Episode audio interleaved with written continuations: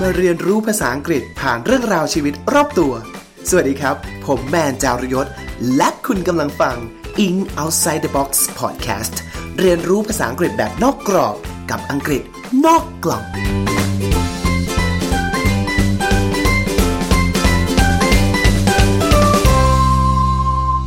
สวัสดีครับ ขอต้อนรับทุกท่านนะฮะกลับเข้าสู่รายการ In Outside the Box Podcast ภาษาอังกฤษนอกกล่องนะครับ รายการที่พาท่านไปเรียนรู้ภาษาอังกฤษ ผ่านเรื่องราวชีวิตรอบตัวครับสำหรับเทปนี้ครับผม ก็กลับเข้ามาสู่ช่วงของเราสืบจากรากกันอีกครั้งหนึ่งนะครับ ผมทำอตอนนี้พอเริ่มทำไปทำมาถึงรู้สึกว่ามันค่อนข้างเนิร์ดมากทีเดียวนะฮะการเรียนภาษา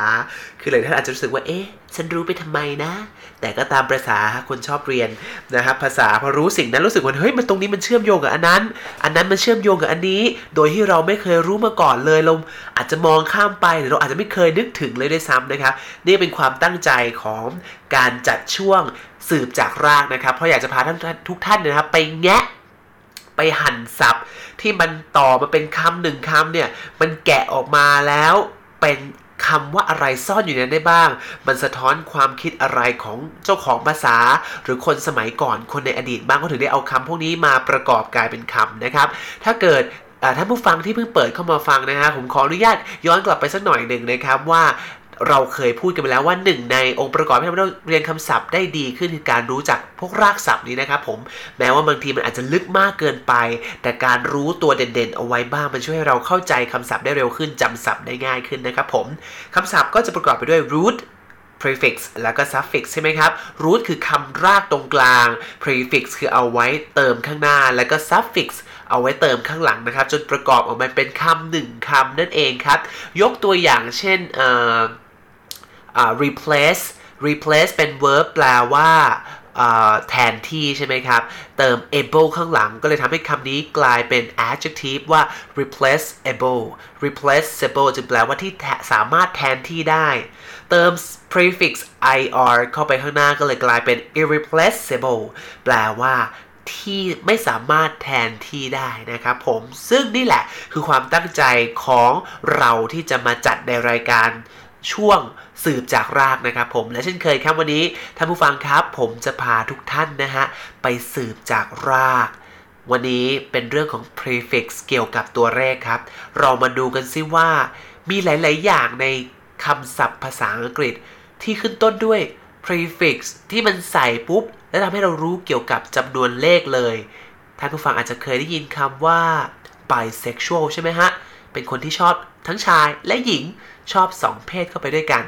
bisexual ก็เลยคนที่ชอบ 2 เพศ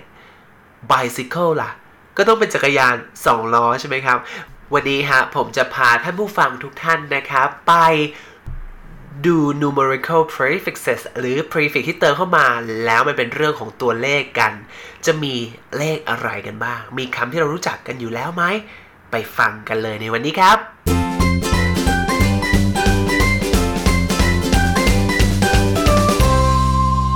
ก่อนอื่นเลยนะครับ ขออนุญาตบอกท่านผู้ฟังว่า ผมจะเลือกนะครับ numerical prefixes นะครับ numerical ก็คือ number นั่นเอง คือตัวเลขนั่นเองครับ numerical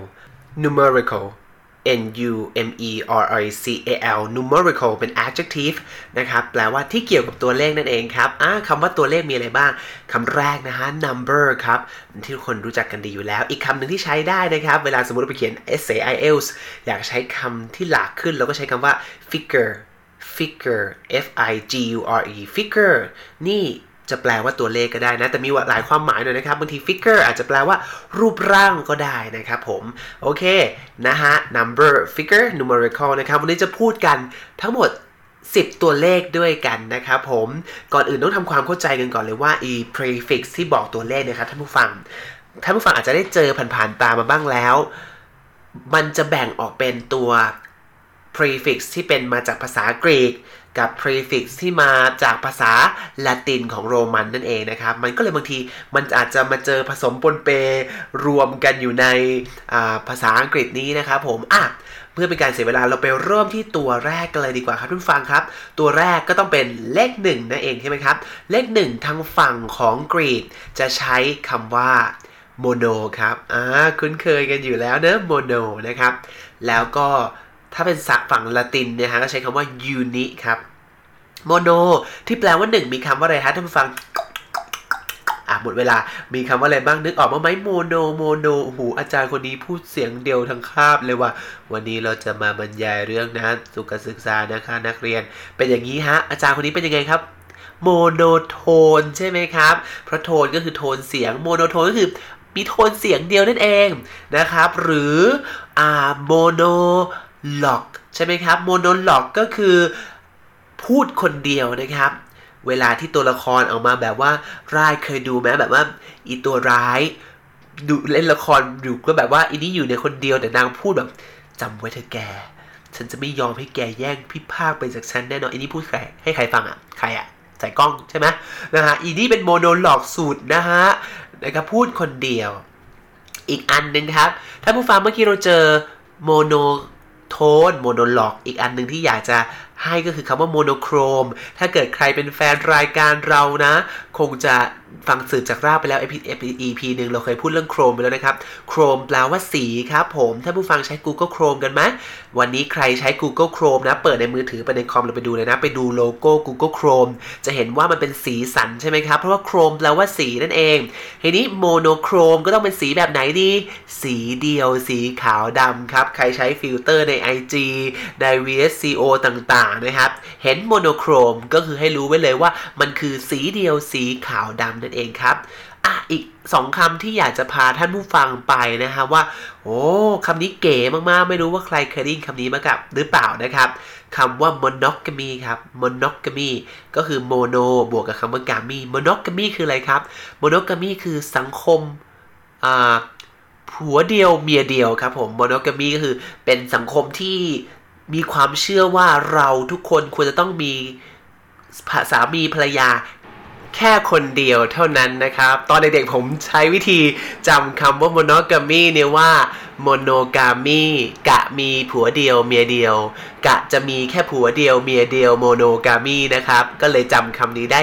ติดสมองเลยนะครับ ตอนเด็กๆครับ monogamy คือระบบสังคมที่ให้เราแต่งมีสามีภรรยาคนเดียวนั่นเองนะครับ อีกคำหนึ่งครับ ท่านผู้ฟังน่าจะเคยได้ยินคำว่า monarchy ใช่ไหมครับ monarchy คืออะไร absolute monarchy ก็คือสมบูรณาญาสิทธิราชครับ monarch ราชวงศ์หรือ monarchy ที่แปลว่าราชวงศ์เนี่ยครับคือรูปแบบการปกครองโดยคนแค่กลุ่มเดียวก็เลยมีคำว่าโมโนซ่อนอยู่ไงเพราะว่าโมโนแปลว่า1ครับ monarchy จึงแปลว่าการปกครองโดยคนกลุ่มเดียวโอเคครับ ไม่เร็วไปใช่ไหมขอทบทวนกันหน่อยนะว่า ตัวเลขหนึ่งในแบบของกรีกเรียกว่า mono ครับ monologue พูดคนเดียว monotone น้ำเสียงเดียว monochrome มีสีเดียวขาวดำ monogamy คบแบบผัวเดียวเมียเดียว monarchy ปกครองโดยคนกลุ่มเดียวนะครับ และนี่คือคำว่า mono ถ้าเกิดท่านผู้ฟังไปเจอโมโนอีกก็ได้รู้ไว้แล้วว่า มันแปลว่า1นั่นเองครับ อันมาขอดูฝั่งละตินกันบ้างครับ ฝั่งละตินก็คือยูนิครับผมยูนิท่านผู้ฟังน่าจะเคยได้ยินมากมายเลยใช่ไหมครับว่ายูนิขอเริ่มที่คำแรกครับ unity unity u n i t y unity แปลเป็นภาษาไทย ก็แปลได้หลายแบบนะครับ แล้วแต่บริบทนะ อย่างความหมายแรกอาจจะเป็นเรื่องความสามัคคี แน่นอนครับ ความสามัคคีคือความเป็นอันหนึ่งอันเดียวกัน เขาเรียกว่าเขาเลยเรียกว่า unity เป็น verb คือ unite unite คือเรามารวมกันเป็นปึกแผ่นหนึ่งเดียวกันนั่นเองครับ unite u n i t e unite unity หรืออีกความหมายของ unity ก็คือเอกภาพครับ เวลาที่เราเขียนงาน เรียงความอะไรบางอย่างเนี่ยเขาบอกว่าเราต้องมี unity นะ ก็คือเราต้องมีเล่าให้ภาพแค่ภาพเดียว ไม่ใช่ว่าอะไรไม่รู้ตีกันยุ่งเหยิงตลตุ้มเป่งไปหมดเลยนะครับ เวลาคุณเขียนสื่อความ คุณต้องมีไอเดียหลักแค่ไอเดียเดียวเท่านั้นห้ามออกนอกเรื่อง เราเรียกสิ่งนี้ว่า unity ครับอะท่านผู้ฟังให้เวลา 3 วินาที คิดถึงคำว่า unity อะไรออกอีกบ้างนะ หมดเวลา มีใครนึกถึงคำนี้บ้างไหมครับคำว่า universe universe เอกภพครับโหผมชอบมากเลยนะ ในความสอดคล้องกันของภาษาเหมือนกันนะ ภาษาไทยเมื่อกี้ unity แปลว่าเอกภาพ เล่าให้ภาพแค่ภาพเดียว เมื่อกี้ universe ก็มีภาษาไทยว่าเอกภพเพราะฉะนั้นเอกก็แปลว่าหนึ่งเหมือนกันในภาษาไทยของเราหรือจะเป็น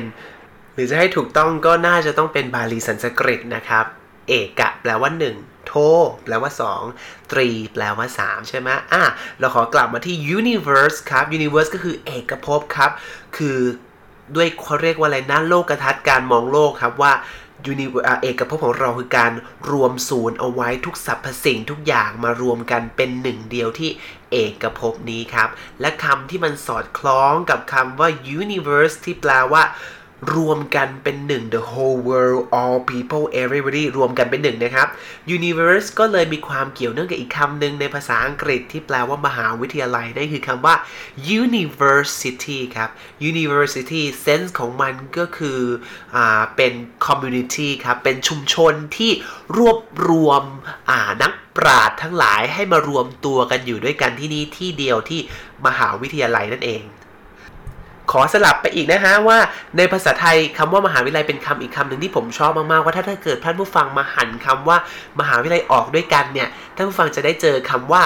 วิทยะที่แปลว่าความรู้ใช่ไหมครับ เหมือนที่วิทยาศาสตร์ก็เป็นศาสตร์เกี่ยวกับความรู้ วิทยะบวกกับอาลัยอาลัยแปลว่าที่อยู่ใช่ไหมครับ อย่างเช่นอ่าสุราลัยฟ้าฟ้าสุราลัยสุระ ก็แปลว่าที่อยู่ของเทพ เพราะฉะนั้นวิทยาลัยก็เลยแปลว่าที่อยู่ของความรู้ครับ บวกมหาเข้าไปมหาที่แปลว่าใหญ่โต มหาวิทยาลัยก็เลยแปลว่าที่อยู่ของความรู้ขนาดใหญ่นั่นเอง โอเคนะสลับจากภาษาไทยของเรากลับมาที่ภาษาอังกฤษกันต่อนะครับเราได้คำว่า unity universe แล้วก็ university ครับ มีคำอะไรอีกไหมฮะที่ท่านผู้ฟังนึกออกว่าเป็น uni uni อ่า uniform เนี่ยครับ uniform ก็คือ เครื่องแบบที่เราใส่ให้ทุกๆ คนน่ะเหมือนกันไปหมดใช่ไหมครับรวมกันเป็นหนึ่งเดียวอย่างเครื่องแบบนักเรียน เครื่องแบบออฟฟิศของเรานะฮะคือใส่มาเพื่อให้ทุกคนดูเหมือนกันเป็นอันเดียวกันไปหมดเลยนะครับผม อีกอันที่อยากจะให้ไว้ก็คือ unicycle อ่า unicycle คืออะไรครับท่านผู้ฟัง unicycle ก็คือจักรยานล้อเดียวครับ แบบที่ตัวนรกขี่เคยเห็นไหมที่แบบว่าเป็นจักรยานที่แบบอ่า อ่าเซอร์คัสอ่าเขาเรียกอะไรละครสัตว์ครับผมยูนิไซเคิลนั่นเองครับอ่าและนี่คือคำทั้งหมดนะครับของตัวแรกของเราที่แปลว่า1นะครับโบโนหรือยูนินั่นเองครับ ต่อไปครับเลขตัวที่2ครับผมตัวที่2นะครับในภาษากรีกใช้ไดและในภาษาละตินใช้ใบนะครับผม หรือ do นั่นเองครับ อย่างเช่นเวลาเขาร้องเพลง 2 คนให้มา duet กันหรือคู่หู duo ใช่ไหมครับอ่าเราขอมาดูอันแรกก่อนนะครับ ใดใด di ในภาษาอังกฤษที่แปลว่า 2 นะครับ อย่างเช่น dy ครับ dy ก็คือ di vi de ครับ dy ก็คือแบ่งหั่นออกเป็น 2 ครับ divide our nation แบ่งประเทศออกเป็น 2 ฝ่ายนะครับ divide อ่าหรือว่าอีกอันนึงครับ di อะไรนะฮะ เมื่อกี้เราเจอ monologue พูดคนเดียวไปแล้ว พูด 2 คนเวลาเรียนภาษาอังกฤษสมัยมัธยมต้องมีแบบ dialogue บทสนทนาทุกครั้งเลยครับผม เพราะ dialogue เป็นการสนทนาระหว่างคน 2 คนครับอ่าอีกอันนึงก็คือ divorce ครับ divorce divorce ก็คือการหย่าร้างครับ การหย่าร้างเห็นไหมฮะ เมื่อเราหั่นคำออกมา เราก็จะเห็นสัญญาหรือ ความหมายบางอย่างที่มันซ่อนอยู่ หลังจากที่เรามองข้ามมาตลอดตัวผมเองก็ลืมมองในแง่นี้เลยนะครับเพราะเรารู้เรารู้เราใช้คำอย่างเงี้ยทุกคำเลย divorce เราใช้คำนี้อยู่ประจำที่มันแปลว่าหย่าร้างมันทำให้เราเห็นเลยว่าในความหมายของการร่วมแต่งงาน marriage เนี่ยมันคือการที่เราสองคนรวมการใช้ชีวิตหนึ่งเดียวกันรวมกันเป็นหนึ่งแชร์ความทุกข์ความสุขความเศร้าความโศก แต่เมื่อใดก็ตามที่คุณหย่ากันแล้วนะครับ คุณเจอกับ divorce นะครับ คุณก็คือ แยกกันไปคนละทางชีวิตกลับมาใช้คนหลักชีวิตคนละคนจากหนึ่งเป็นสองเหมือนเดิม การหย่าร้างก็เลยมีคำว่าใด ซึ่งแปลว่าสองซ่อนอยู่ในคำว่า divorce นั่นเองครับผม ส่วนมาฝั่งละตินบ้างดีกว่าครับ เมื่อกี้ภาษากรีกใช้คำว่าใดไปซะเยอะแล้ว ผมว่าคำว่าเลข 2 ที่คนเราน่าจะคุ้นกันเยอะๆหน่อยเนี่ยน่าจะมาจากฝั่งละตินครับ เพราะว่าไบแปลว่า 2 อะที่เราคุยไปแล้ว bisexual คนชอบ 2 เพศใช่ไหมครับ bi-weekly ครับ ก็คือ 2 สัปดาห์ครั้งครับ bi-annual ครับ bi-annual ก็คือ ปีละ2ครั้ง หรืออย่างพวกไบเซปนะฮะ ทุกคนน่าจะเคยแบบใครไปยิมก็เจอแบบไบเซปไตรเซปไบเซปก็เพราะมีกล้ามเนื้อใหญ่อยู่ 2 ก้อน 2 มัดนั่นเองครับเขาถึงเรียกว่าไบเซปนั่นเอง และนี่คือใดกับใบครับ อะ เราไป2แล้วนะ ต่อไปตัวเลขที่ 3 ครับอ๋ออันนี้เป็นคำที่กรีกและละตินใช้เหมือนกันเลยครับคือคำว่าไตรครับไตรแปลว่า 3 ถ้าผู้ฟังเคยสงสัยไหมครับว่า เฮ้ย พระตรีบุรติของเราก็ใช้คำว่าตรีไตรที่แปลว่า 3 หรือตรีศูนย์นะฮะสามง่ามเนี่ยก็มีคำว่าตรี ภาษาอังกฤษละตินกรีกก็มีคำว่า tri ทำไมมันช่างคล้ายกันจังเจอจังเลยนะครับ จริงๆแล้วก็มีคำอธิบายนะฮะว่าทำไมฝั่งยุโรปที่ดูคนละซีกจากฝั่งไทยบาลีสันสกฤตทำไมมันถึงมีคำว่าไตรที่แปลว่าสามเหมือนกันเลยฮะ ไว้เดี๋ยวผมจะ เอามาเล่าใน episode ต่อไปเพราะว่าค่อนข้างจะเป็นเรื่องยาวพอสมควรเลยนะครับ แต่ว่าให้เราโน้ตเอาไว้กันก่อนว่าเฮ้ยไตรในภาษาอังกฤษเหมือนตรีในภาษาไทยเลยนะนะครับ ต่อไประบุไตรกันดีกว่าครับที่ทุกคนน่าจะรู้จักกันดีๆ เลยนะฮะคือคำว่า Trinity ครับ Trinity ก็คือพระบิดาพระบุตรพระจิต ก็เป็นชื่อความเชื่อตามแบบฉบับภาษา ศาสนาคริสต์นะครับผมหรือที่เราเรียกเป็นภาษาไทยว่า ตรีเอกภาพ หรือพระตรีเอกานุภาพนั่นเองนะฮะซึ่งประกอบไปด้วยพระบิดาพระบุตรพระจิตถ้าเกิดใครเป็นชาวคริสต์ก็น่าจะคุ้นเคยกันดีนะครับและนี่คือ Trinity ครับ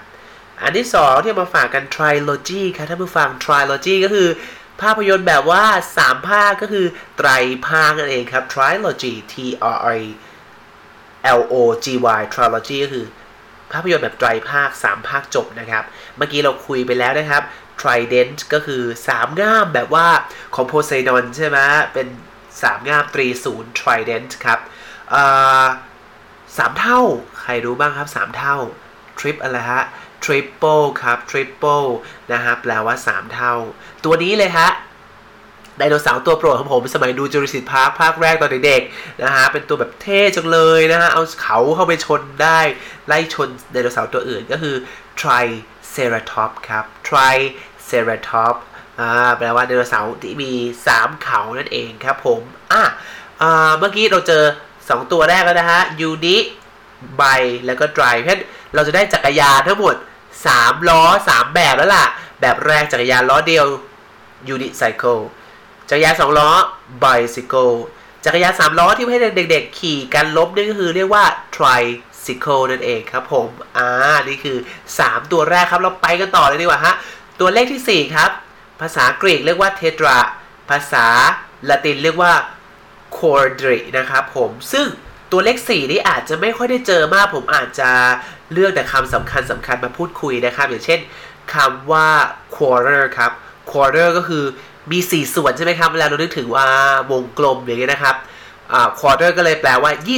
25เปอร์เซ็นต์ก็ได้ เพราะว่า pie chart วงกลมมันเป็น 100%ใช่ไหมพอเราแบ่งออกเป็น 4 ส่วน quarter เนี่ย มันก็เลยกลายเป็น 25 นั่นเองครับ หรือถ้าเกิดเราจะมองว่านี่เป็น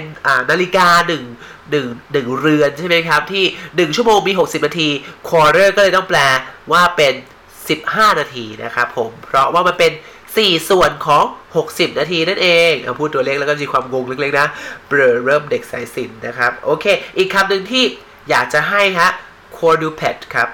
quadruped ครับคำนี้ไม่ยากเกินไปท่านผู้ฟัง Q U A D U P E D quadruped ครับ ถ้าเกิดใครเป็นแฟนรายการของเรานะ จะต้องจำได้สิว่าเผ็ดเผ็ดเผ็ดเผ็ด P E D เผ็ดเผ็ดนี่คืออะไร ไม่ใช่กินพริกเผ็ด แต่ว่าเป็น รากศัพท์ที่แปลว่า ขาครับเท้านะ quadruped ก็คือ สัตว์สี่เท้านั่นเองครับผมอย่างเช่นสุนัขเอยหรือสัตว์อะไรก็ตามที่เดินด้วยสี่เท้าก็เรียกว่า quadruped quadruped เพราะว่าเพดเป็นเท้านะ ใครจำได้ ย้อนกลับไปฟังใน episode เรื่องของ รากศัพท์ที่แปลว่าเท้า ped ped ped นะครับ ได้เลยนะ เห็นไหมถ้าเกิดเราฟังมาปุ๊บเราเอามาประกอบกับความรู้นี้ เราก็จะจำศัพท์ได้ง่ายขึ้น หรืออย่างน้อยจำไม่ได้ เวลาไปเห็นครั้งต่อไปก็จะทำให้เรา remind หรือฉุกคิดขึ้นมาได้นั่นเองครับผมอะประมาณนี้นะฮะ เพื่อไม่ให้ลึกเกินไปบางคำก็ยากเกินนะครับผมก็ไม่รู้เรื่องเหมือนกันบางคำนะฮะก็เลยคัดสรรมาแต่อันที่เราน่าจะเจอบ่อยๆ ในชีวิตมีโอกาสได้เจอในชีวิตนะครับ จบเลข 4 ไปแล้วต่อไปครับ เลข 5 ครับ ทางกรีกเรียกว่าเพนตะ ทางโรมันเรียกว่าควินนะครับออย่างเช่นควินเท t ครับขอมาควินเท t ก่อนแล้วกันนะควินเท t แปลว่าวงดนตรีที่มีอ่าเขาเรียกว่าอะไรนะ นักสมาชิกนักร้องเนี่ยห้าคนด้วยกันครับท่านผู้ฟังคำศัพท์นี้ใครที่เป็นเด็กดุริยางคศิลป์ใครเรียนคณะดนตรีก็น่าจะคลุกคลีและเจอกันบ่อยทีเดียวเมื่อกี้ ควินเท t ใช่ไหมครับ คือ 5 คน ถ้าย้อนกลับไปเมื่อกี้ quarter ใช่ไหมครับ quarter เนี่ยแปลว่า 4 ใช่ไหมครับเพราะเราเจอ quartet ท่านผู้ฟังก็จะเดาได้แล้วว่า quartet ก็คือวงดนตรีที่มี 4 คนนั่นเองครับ ย้อนกลับไปอีกท่านผู้ฟัง ถ้า3ล่ะวงดนตรีที่มี 3 ก็เรียกว่า trio และถ้าเกิดเป็น วงดนตรีที่มี 2 ก็เป็นดูโอไงอ่าเห็นไหมเริ่มจับได้แล้วพอเราเริ่มรู้ prefix ศัพท์ที่มันเกี่ยวกับเรื่องตัวเลข มันเริ่มจะจับคอนเซ็ปต์ได้แล้วครับท่านผู้ฟังก็จะสามารถไปเขาเรียกอะไรลดแล่นได้อย่างเป็นอิสระเวลาไปเจอในโลกแห่งความจริงนะฮะก็จะเดากันได้สนุกขึ้นนะ ไม่รู้สนุกเหมือนผมหรือเปล่านะ แต่เวลาผมไปเจอก็จะมีความสนุกมันแบบคลิกลงตัว อ๋อ connect the dot ที่ฉันเคยรู้มาในชีวิต อะ ไปครับต่อไปเลข5เหมือนเดิมครับ เพนตาครับ ภาษากรีก5เนี่ยท่านผู้ฟังคุณไหมครับ เพนตา เพนตา เพนทากอนครับ เพนทากอนคือห้าเหลี่ยมครับท่านผู้ฟัง ซึ่งถ้าพูดถึงชื่อนี้จะไม่นึกถึงสถานที่นี้ก็คงไม่ได้ครับ The Pentagon นั่นเองครับ The Pentagon ก็คือตึกทรงห้าเหลี่ยมอันโด่งดังของสหรัฐอเมริกานั่นเองครับ ซึ่งเป็นที่ทำการของกระทรวงกลาโหม ยิ่งใหญ่มาก นะฮะปรากฏอยู่ในหนังฮอลลีวูดหลายเรื่องเลยที่รู้จักเพนทากอนมาก็เพราะว่ารู้จักจากหนังฮอลลีวูดเนี่ยนะครับในวันนี้นะครับมีโอกาสได้พูดถึงเพนทากอนก็ขอเล่าถึง The Pentagon ซะหน่อยนะครับถ้าผู้ฟังเคยสงสัยไหมครับว่าทำไม The Pentagon ของสหรัฐอเมริกาเนี่ยฮะถึงได้สร้างเป็นห้าเหลี่ยมครับ มีนัยยะอะไรสำคัญหรือเปล่า จริงๆ ความหมายของมันก็ไม่ได้ลึกซึ้งอะไรมากมายเลยครับ มันก็แค่ว่า แผ่นดินตรงนั้นต้องเล่าให้ฟังว่าเขาเริ่มมีการก่อสร้างเพนกอนช่วงสงครามโลกใช่ไหมครับ ที่นาซีเริ่มก่อตัวและเริ่มมีการแบบว่าอำนาจเรืองขึ้นมาและอเมริกาก็ไม่ได้แล้วล่ะ ฉันจะต้อง ทำการรวบรวมกำลังอำนาจขุนพลทางด้านการทหารกลาโหมของฉันให้มันจริงจังแล้วเพราะสมัยก่อนมันยังไม่มีอะไรแบบนี้ไม่มีตึกสำนักงานออฟฟิศที่เป็นแบบว่าส่วนกลางทหารก็กระจายอำนาจแบบว่า แตกกระจายไปเรื่อยไม่เป็นปึกแผ่นไม่มี unity ใช่ไหมฮะไม่มีการสั่งการจากที่เดียวเขาก็เลยเกิดการพูดคุยว่าเฮ้ย มันจะต้องมีการสร้างตึกออฟฟิศเพื่อจะรวมอำนาจไว้ในจุดเดียว หรือว่าเป็นออฟฟิศให้ทุกคนได้มีแบบว่า สังกัดได้มาอยู่ได้มาเข้าทำงานสะดวกสบายครับก็เลยมีโครงการที่จะเริ่มสร้างอาคารตัวนี้ขึ้นมา ซึ่งพื้นที่ที่เขาได้ไปซื้อมาเนี่ยมันเป็นพื้นที่ที่ค่อนข้างจำกัดมากๆด้วยตัวที่พลอตพลอตก็คือแผ่นดินตรงนั้นเนี่ยนะครับ มันเป็นห้าเหลี่ยมครับเป็นทรงห้าเหลี่ยม เพราะฉะนั้นสถาปนิกก็เลยออกแบบให้ตัวตึกอะมีความเป็นห้าเหลี่ยมเพื่อให้ใช้พื้นที่ตรงนั้นได้อย่างคุ้มค่า ครบทุกสัตว์ทุกส่วนมากที่สุดนั่นเองครับ แต่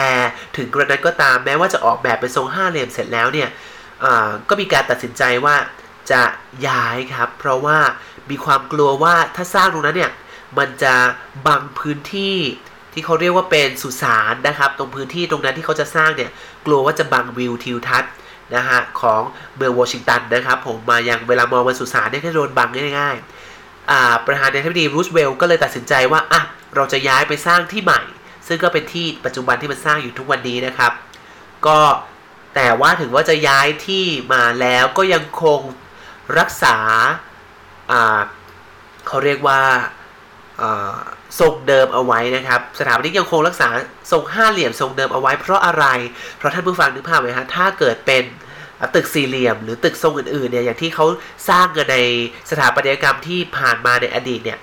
มันจะค่อนข้างใช้เวลาเดินทางนานมากๆ แต่ในขณะที่เพนตากอนเนี่ยจะเป็นทรง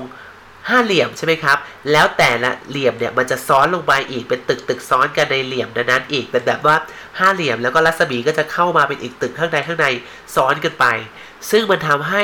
การเดินจากมุมหนึ่งไปอีกมุมหนึ่งเนี่ยใช้เวลาแค่ 7 นาทีเท่านั้นทำให้เดินทางค่อนข้างสะดวกให้เขาก็เลยตัดสินใจครับที่จะคงรักษาตัว สถาปัตยกรรมที่ออกแบบไว้เป็นห้าเหลี่ยมนี้นี่เองครับ ซึ่งเจ้า The Pentagon นี้ก็ถือว่าเป็นตึกที่เป็น low rise office ครับ low rise ก็คือตึกต่ำๆใช่ไหมครับ เป็น low rise office ที่ใหญ่ที่สุดในโลก แล้วเขาก็ตั้งใจที่จะไม่สร้างมันสูง เพราะว่าจะบังบิวทิวทัศน์นั่นเองนะฮะ ซึ่งเป็นเรื่องดีเลยนะ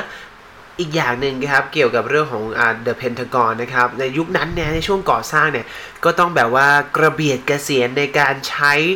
วัสดุในการก่อสร้างมากๆ เพราะว่าจะต้องเก็บเหล็กกล้าเอาไว้เพื่อสร้างเรือรบครับฉะนั้นก็เลยทำให้ตึก The Pentagon เนี่ยนะใช้ทรายแล้วก็กรวดจำนวนประมาณ 6 8 9 0 0 0 ตันนะฮะ เพื่อมาใช้สร้างเป็นคอนกรีตเสริมเหล็ก ในที่นี้แต่เป็นคอนกรีตเสริมไม่ใช่เหล็กไงเป็นกรวดกระทรายนะครับ เอามาสร้างเพราะว่าช่วงนั้นก็เป็นภาวะสงครามนะนะครับ สงครามโลกครั้งที่ 2 นั่นเองนะครับ และนี่ครับคือเกล็ดความรู้เกี่ยวกับ The Pentagon ที่ผมนำมาฝากกันเล่าให้ฟังกันสักหน่อยหนึ่งนะครับอะทีนี้อ่าขอทวนนะครับ The Penta Penta Penta แปลว่า 5 Pentagon ก็เลยแปลว่าห้าเหลี่ยมนั่นเองครับ ท่านผู้ฟังฮะคำนี้ไม่ เล่าไม่ได้จริงๆเพราะว่าขณะที่ผมหาข้อมูลนี่คือแบบต้องเอามือทาบอกคุณพระคำว่า5เมื่อกี้เกรกคือเพนตาใช่ไหมครับ ส่วนโรมันก็คือควินใช่ไหมครับ มันมีคำศัพท์คำหนึ่งครับ quintuplets quintuplets ครับ คือท้องทีเดียวมีลูก 5 คน นี่ผมถึงเอามือกับทาบอกเลยนะครับ ประเด็นคือมีคำศัพท์เรียกอันนี้ด้วยแล้วก็ คือมันคงต้องมีแหละ แต่ผมไม่แค่ไม่คาดคิดว่าคนเราจะท้องและมีเด็ก 5 คนเกิดขึ้นพร้อมกันในวัน birth ในการให้กำเนิดหนึ่งครั้ง มีเด็ก 5 คน และมีศัพท์เรียกด้วยนะ เราเรียกว่า quintuplets ครับ ซึ่งชีวิตนี้ผมก็ไม่เคยเจอมาก่อน เอามือทาบอกคุณพระสุดเด็กนะฮะ แต่ถ้าเกิดท่านผู้ฟังฟังรายการเราไปแล้ว ไปเจอคำนี้ที่ไหนอ่านแพสเซจอ่านข่าวแล้วเจอ จะต้องไม่ตกใจแล้วล่ะ เพราะเราได้เรียนกันไปแล้วว่า quin นั้นแปลว่า 5 นั่นเองครับ อ่าไปต่อกันเลยดีกว่าครับหกครับผม6นะครับเฮกซาครับสำหรับกรีกนะ และถ้าสำหรับละตินก็เป็น sext นะครับ sext ก็คงไม่ประหลาดนะ ถ้าเราจะมี six นะ six แปลว่า 6 นะครับ อะ hexa เมื่อกี้เราเจอเพนทากอนห้าเหลี่ยมใช่ไหม hexagon นั่นแปลว่า 6 เหลี่ยมครับผม hexapod ก็แปลว่า 6 ขานะครับ เป็นสัตว์ที่มี 6 ขาด้วยกันนะครับ p e d pet เป็นรากศัพท์ละตินแปลว่าขา p o d pod ก็เป็นรากศัพท์ของกรีกที่แปลว่าขาเหมือนกัน ถ้าเกิดนะใครยังจำได้ หรือใครไม่เคยฟังย้อนกลับไปฟังสืบจากราก เรื่องของรากศัพท์ที่แปลว่าขานะครับ ซึ่งเท่าที่หาใน Google นะครับ ส่วนมาก Hexapod จะเป็นขึ้นมาเป็นรูปหุ่นยนต์เลยนะ หุ่นยนต์ที่มี 6 ขานะครับ จริงๆ มันเป็นไป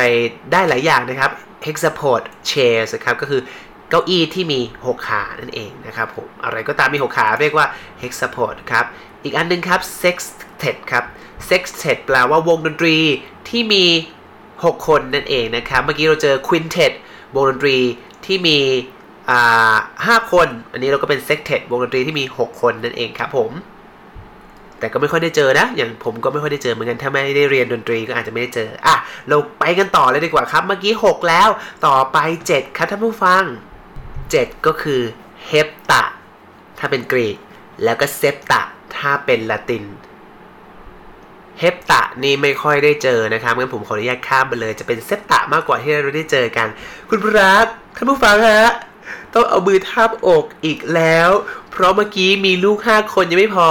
เจอเข้าไปจาก septuplets คือมี seven babies at a single birth ครับ คือมีเด็ก 7 คนออกมาในการคลอดครั้งเดียว โอ้ my god โอ้ my god จริงๆนะไปหาใน Google ก็มีคนจริง ๆ นะฮะ ที่เกิดมาแบบว่าให้กำเนิดคลอดทีเดียวแล้วมีลูก 7 คนพร้อมกัน Amazing มากอะชีวิตนี้ไม่เคยรู้ว่ามีอะไรมีอย่างนี้ด้วยนะฮะ คุณเป็นครอบครัว m c c a l h e y s e p t u p l e t s นะครับ น่าสนใจมากถ้าเกิดใครที่อยากจะ รู้จักไปหาอ่านใน Google ได้นะครับ อีกอันนึงครับที่น่าจะคุ้นเคยเกี่ยวกับดีกับคือคำว่า septa ก็คือเดือนอะไรครับ เดือนอะไร September ครับผม September ครับ แปลว่าเดือนที่ 7อะงงปะ September คืออะไรครับ กันยานี่ กันยามาเดือน 9 ไม่ใช่หรอ แล้วทำไม September ที่แปลว่าเดือนกันยาเดือน 9 ถึงมี prefix ที่แปลว่า 7ตกลงมาเดือน 9 หรือเดือน 7 ล่ะ ก็ต้องเล่าให้ท่านผู้ฟังฟังงนี้ครับว่า สมัยก่อนเนี่ยเป็นอันนี้เป็นรากศัพท์โรมันเนอะปฏิทินโรมันเนี่ยเมื่อก่อนมีแค่ 10 เดือนเท่านั้นครับ ซึ่งพอได้อ่านเรื่องราวก็ค้นพบว่าน่าสนใจมาก ๆ เลยครับท่านผู้ฟัง เพราะว่าเรื่องของการตั้งปฏิทินของพวกโรมันที่เอามาชื่อเดือนนี้ครับ มาตั้งเนี่ยก็มีวัฒนธรรมที่ซ่อนอยู่มากมาย เดี๋ยวไว้จะต้องหาโอกาสทำอีกสัก episode เล่าเต็มๆนะครับ เพราะเรื่องค่อนข้างจะยาวน่าดูเลย โอเคใดๆก็ตามทั้งหมดทั้งมวลนี้ แต่แรกแรกเริ่มเดิมทีนะครับ เดือนมีแค่ 10 เดือนตามปฏิทินโรมันเท่านั้น แล้วเพิ่งมาเพิ่มในภายหลังอีก 2 เดือนนั่นคือเดือนมกรากับเดือนกุมภานั่นเองนั่นก็เลยทำให้คำว่าเซปตะที่แปลว่า 7 เนี่ย ดันกลายเป็นชื่อเดือนกันยาพอ7บวกอีก 2 ก็เลยเป็นเดือน 9 ในที่สุดครับผม โอ้แล้วขอเล่าให้ฟังเกี่ยวกับเดือน January นิดนึงที่เพิ่มเข้ามาทีหลังนะฮะ ก็มาจากชื่อชื่อของเทพสองเสียนชื่อ Janus นะครับผม ซึ่งสุดท้ายก็กลายมาเป็น January เพราะว่าเป็นเทพที่มี2เสียนมีหน้า2หน้า2หน้าครับ ตอนที่ผมเรียนภาษาละตินที่ธรรมศาสตร์นะครับ ก็มีสอนเทพ Janus เหมือนกันว่า จะมีหันหน้า2หน้า เพราะว่าเป็นช่วงเวลาที่จุดจบและเริ่มต้นไงครับ หน้าหนึ่งมองไปในอดีตที่ผ่านมา และอีกหน้าหนึ่งมองไปข้างหน้าในอนาคต ก็เลยเป็นสัญลักษณ์ของปีใหม่นั่นเองครับผม โอเค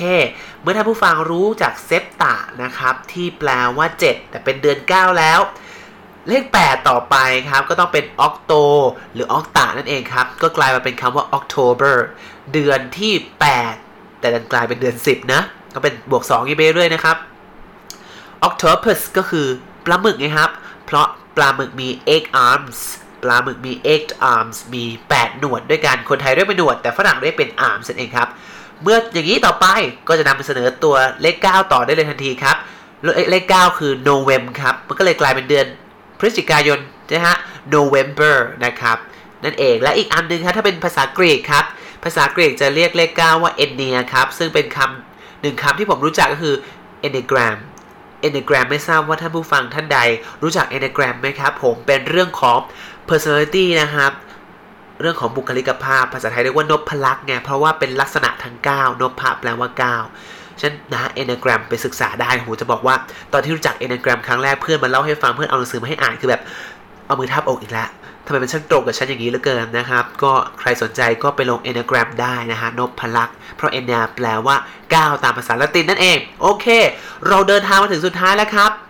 เลข 10 ครับ ถ้าเป็นภาษากรีกก็เป็นเดคา ถ้าเป็นภาษาละตินก็เป็นดิเซมครับ เพราะฉะนั้นเดคาก่อน เดคาก็กลายเป็นคำว่า decade ที่แปลว่า ทศวรรษ 10 ปีนั่นเองครับ ส่วนดิเซมที่แปลว่า 10 ก็เลยกลายเป็นเดือน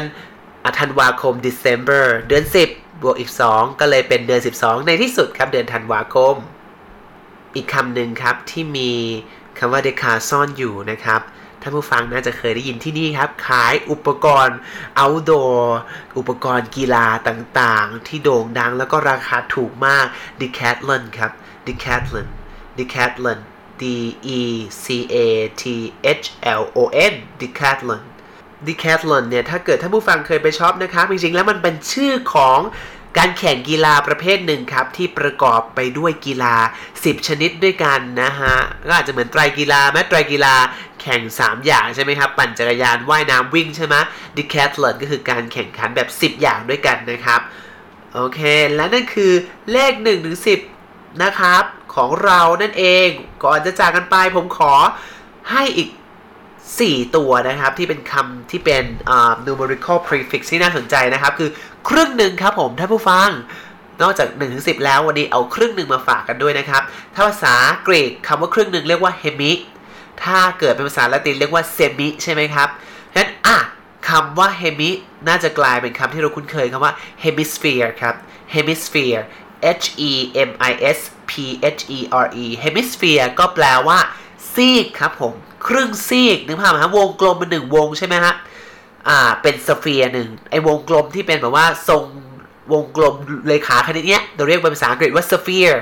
พอบวกกับคำว่า hemi ที่แปลว่าครึ่งหนึ่งก็คือ hemisphere ก็คือครึ่งวงกลมนั่นเองครับ อย่างเช่น เราดูภาพโลกของเราหนึ่งใบใช่ไหมฮะเป็นทรงกลมเลขาคณิตเนี่ย Northern Hemisphere ก็คืออโลกซีกโลกเหนือ แล้วก็ Southern Hemisphere คือซีกโลกใต้นั่นเองครับ หรือคำว่า Hemisphere อาจจะหมายถึงสมองซีกหนึ่งก็ได้นะครับ อย่างเช่นอะไรนะ cerebral hemisphere ก็คืออเป็นสมองซีก cerebral นะครับเป็นสมองซีกหนึ่งนะครับผม หรือคำว่า semi ก็ได้ยินบ่อยนะครับ อย่างเช่น semi circle ก็คือครึ่งวงกลมเช่นกันครับ หรือ semi final ก็คือ รอบก่อนรอบสุดท้าย semi final ครับ มีเยอะแยะมากมายเลยนะ ท่านผู้ฟังน่าจะได้เห็นแล้วก็จะเดาได้ในอนาคตนะครับ อะ ต่อไปครับคำว่า 100 ในภาษากรีกเรียกว่า hecto และในภาษาละตินเรียกว่าเซนก็เลยเป็นที่มาของเซนติเมตรที่เป็น 100 ส่วน 1,000 ในภาษากรีกคือกิโล แล้วก็1,000 ในภาษาละตินคือ milli ซึ่งตรงนี้ผมไม่ได้ ลงลึกเรื่องของคำนะครับ เพราะเราได้จัดกันไปแล้วใน episode สืบจากรากของเราย้อนกลับไปฟังตอนเก่าๆได้นะ รับรองฟังรัวๆแบบนี้เก่งสับขึ้นอีกเยอะแน่นอนเลยครับ ผมขอปิดไปด้วยสุดท้ายด้วยคำนี้ครับ เป็นคำหนึ่งที่ผมชอบและเจอบ่อยมากๆ คือคำว่าหลากหลายจำนวนมากในภาษาละตินและกรีกครับ กรีกคือคำว่า poly ส่วนละตินคือคำว่า multi อ่าเจอบ่อยเลยนะ multi color multi media multi นู่น multi นี่ ผมว่าท่านผู้ฟังน่าจะเจอเยอะแยะเลยล่ะ multi เนี่ย multitask อ่าทำงานได้หลาย ๆ งานในเวลาเดียวกันใช่ไหมครับ multination ก็คือหลายประเทศนะครับ multiple ก็คือ multiply ก็คือเพิ่มเป็นทวีคูณครับ multilingual ก็คือได้หลายภาษาครับผม อันนั้นคือภาษาละตินนะ multi ขอมาที่ภาษากรีกกันบ้าง poly ครับ เมื่อต้นคลิปเราพูดถึงคำว่าผัวเดียวเมียเดียวจำได้ไหมครับว่า mono อะไรนะ mono อะไรนะ monogamy ใช่ไหมครับ monogamy ครับแปลว่าผัวเดียวเมียเดียว เพราะฉะนั้นถ้าเกิดเป็นหลายผัวหลายเมียแหละสังคมที่อนุญาตให้เรามีหลายเมีย หรือหลายผัวได้เขาเรียกว่า polygamy ครับ polygamy poly แปลว่าหลาย ๆ polygamy ก็เลยมีผัวกับเมียหลายคนได้ครับ อีกคำหนึ่งที่ผมชอบมากครับ แล้วฝันว่าอยากจะเป็นนะฮะคำว่า polyglot ครับ polyglot ก็คือคนที่พูดได้หลายภาษานั่นเองครับผม เอาลยครับ ผมขอทบทวนกันหน่อยนึงนะ ว่า เราได้เรียนรากศัพท์เกี่ยวกับไม่ใช่รากศัพท์สิ prefix ที่ไว้เติมข้างหน้าที่เป็นเรื่องจวนเลขนะครับ มีคำว่าอะไรนั้นหนึ่งนะครับคำที่ 1 ที่แปลว่าเลข1ก็คือ mono สำหรับกรีก แล้วก็ uni สำหรับลาติน 2 คือ di สำหรับกรีก และ bi สำหรับลาติน 3. ไตรครับไตร ได้หมดเลยนะสำหรับกรีกและลาตินเรียกว่าไตรทั้งคู่ 4. ครับเตตรา หรือควอดรินะครับ 5. เพนตาหรือควินpentagon ห้าเหลี่ยม 6. hexa hexagon หกเหลี่ยมใช่ไหมครับ 7. hepta heptagon เจ็ดเหลี่ยม 8. octo octo octo octa octagon ก็คือแปดเหลี่ยมนั่นเองครับผม 9. ennea enneagram 10 deca decade แปลว่า 10 นะครับผมวันนี้ผมขอจากลา episode นี้กันไปด้วย joke joke หนึ่งแล้วกันค่อนข้างที่จะแบบว่าเนิร์ดมากๆ แต่ไหนก็ตามสืบจากรากมันเนิร์ดมาขนาดนี้แล้วเนะมันท่องกันลึกมาก มันเรียนภาษากันลึกมาก ก็คงจะขอจบกันไปด้วยความเนิร์ดด้วยมุกตลกนี้ครับ เขาบอกว่า polyamory is wrong polyamory is wrong นะครับ poly ที่เราเรียนกันไปเมื่อกี้แปลว่า หลาย ๆ amory ก็แปลว่าความรัก ซึ่งเราเคยจัดรากศัพท์นี้ไปแล้วเหมือนกันนะ polyamory ก็คืออหลายใจเนี่ย มันเป็นเรื่องผิดนะครับ เขาก็บอกต่อว่าที่มันผิดเพราะอะไร เขาบอกว่า it is either multi-amory or polyphilia ครับ but mixing Greek and Latin roots it's wrong นะครับ ท่านผู้ฟัง get ไหมฮะ ถ้าเกิดใครเนิร์ดหน่อยน่าจะ get ตามไปด้วยกันเขาบอกว่า polyamory เนี่ยเป็นคำศัพท์ที่ไม่มีอยู่จริง เพราะว่า poly เป็น prefix ของกรีก ส่วน amory เป็นรากศัพท์ของละติน มันไม่มีทางที่มันผสมกันได้ จะถูกต้องต่อเมื่อ multi amory ครับ เพราะเป็น prefix ละตินบวกกับรากศัพท์ละตินถึงจะใช้กันได้ ถ้าเกิดจะเป็นกรีกเหรอ ก็ต้องเรียกว่า polyphilia ครับ เพราะ poly แปลว่าหลาย philia ลว่าความรักในภาษากรีก เพราะฉะนั้นนี่คือคำศัพท์ที่ควรจะคู่กัน ไม่ใช่ mix กรีกมาไว้กับรากศัพท์ละติน อันนี้คือบ้าบอ นี่คือความเนิร์ดของ